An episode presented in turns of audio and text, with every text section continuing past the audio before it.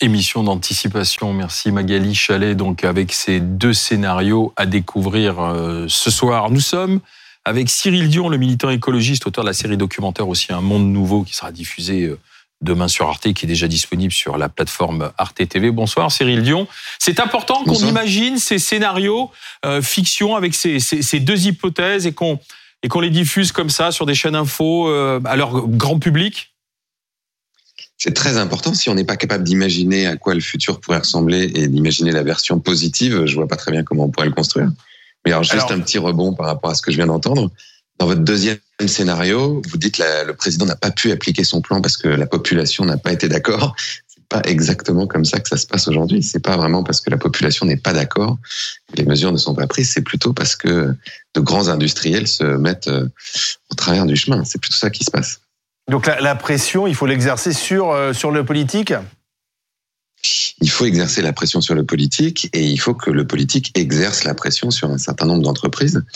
Il y a un documentaire qui est passé sur France 5 qui s'appelait La bataille du climat, qui retrace 50 ans de bataille où on voit à quel point les grandes multinationales ont dépensé des, les grandes multinationales fossiles ont dépensé des milliards d'euros pour semer le doute dans l'opinion sur la réalité du changement climatique.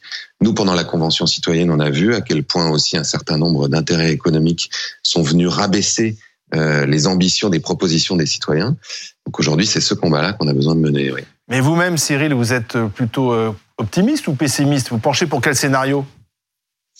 Là, moi, je suis. Enfin, il n'y a pas de raison d'être optimiste aujourd'hui. C'est-à-dire qu'on voit bien que la situation se dégrade de plus en plus je suis plutôt euh, déterminé. C'est-à-dire que je sais qu'on a les solutions. C'est ce qu'on a vraiment tâché de montrer dans cette série qui s'appelle Un monde nouveau, qui est en trois volets. On a montré comment on peut engager justement ces rapports de force, comment on peut s'adapter, puisque comme vous l'avez dit, votre scénario le plus optimiste, c'est 1,7 degré de réchauffement, donc c'est déjà beaucoup, c'est déjà au-delà de l'accord de Paris puisqu'on voit qu'il y a déjà une part du changement climatique qui nous a un peu échappé. Et puis, comment on peut régénérer, c'est-à-dire comment on peut replanter les forêts, les mangroves, comment on peut transformer les villes, comme vous l'avez dit, comment on peut réduire le nombre de voitures, comment on peut isoler le bâtiment. On sait faire tout ça, on a l'argent pour le faire, maintenant manque la volonté politique d'y arriver. Mais en ce moment, il y a la COP27 en Égypte. Euh, vous y croyez vraiment à cette COP27? Ça va faire avancer les choses? On dit ça à peu près à chaque fois, mais est-ce que cette fois-ci, c'est la bonne? C'est pas vraiment une question d'y croire, en fait. C'est comme si euh, à chaque G7, vous disiez euh, ou G20, euh, est-ce que cette fois ils vont éradiquer la faim dans le monde? On sait que ce sont des rencontres diplomatiques, ce sont des endroits où les pays euh, discutent des objectifs climatiques. Là, le grand enjeu de, ce, de cette COP 27, c'est de faire en sorte que les pays les plus favorisés honorent la promesse qu'ils ont faite aux pays les plus fragiles de, de 100 milliards par an pour les aider à s'adapter aux conséquences du changement climatique, puisque la grande injustice, c'est que les pays les plus pauvres euh, qui sont les moins responsables du réchauffement sont ceux qui subissent les conséquences les plus lourdes. Donc on espère qu'au moins à l'issue de cette COP, cet engagement-là sera euh, véritablement euh, honoré. Cyril Dion, vous savez que la Première ministre, Madame Elisabeth Borne, sera sur le plateau de BFM TV ce soir justement pour commenter à la fois le docu-fiction et puis parler de l'action du gouvernement. Quelles questions voulez-vous lui poser? Puis on lui fera passer le message. La question que j'aimerais lui poser, c'est, euh, vous avez dit récemment que la sobriété, ça n'était pas produire moins. Or, on sait aujourd'hui, tous les experts le disent, que on a impérativement besoin de réduire notre consommation d'énergie et de matière.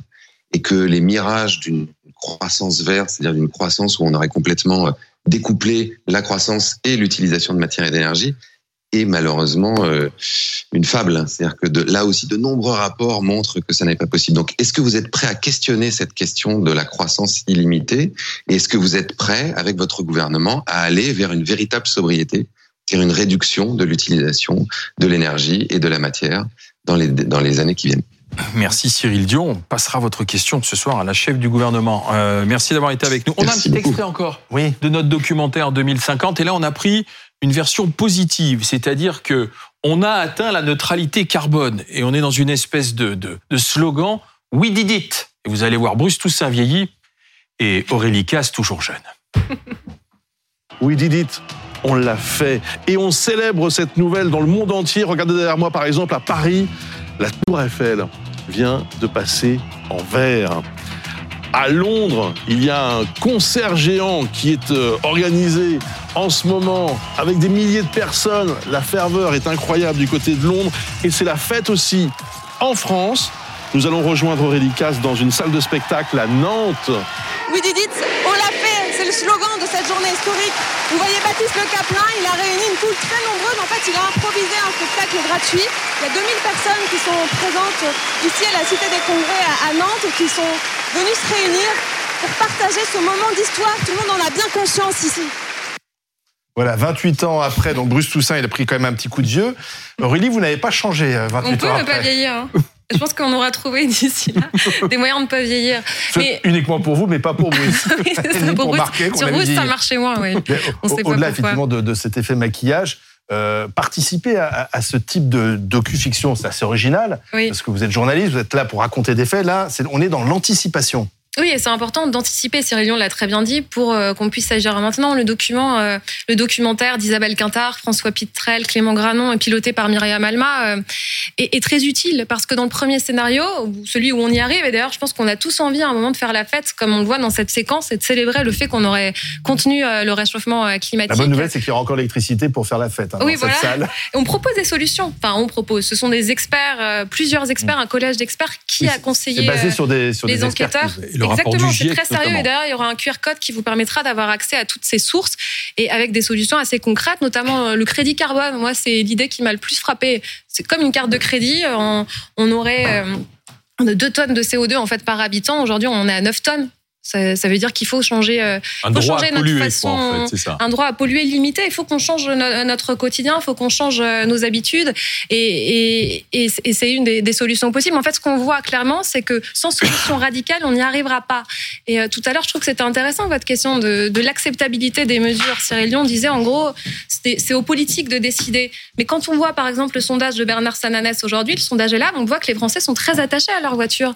Euh, 75% qui sont euh, attachés à la voiture thermique, qui ne veulent pas euh, sa fin, qui ne veulent pas non plus baisser euh, la, la vitesse euh, sur la route. Il faudra aussi réussir à les convaincre. On demandera à Elisabeth Borne comment s'y prendre Voilà, parce que aujourd'hui. Madame Borne euh, sera là, elle va découvrir ce, ce docu-fiction et ensuite euh, elle réagira. Euh, voilà, qu'est-ce qu'on fait maintenant? Voilà, concrètement. Mm. Exactement, qu'est-ce qu'on fait maintenant? Est-ce qu'on peut vraiment croire au, au scénario optimiste? Est-ce qu'il y a des mesures parmi celles qu'on propose qu'elle considère comme crédibles et qui pourraient fonctionner? Le crédit carbone, vous allez dire que c'est mon obsession. Il y a des députés de la majorité qui planchent dessus en ce moment, donc pourquoi pas? C'est pas si farfelu que ça.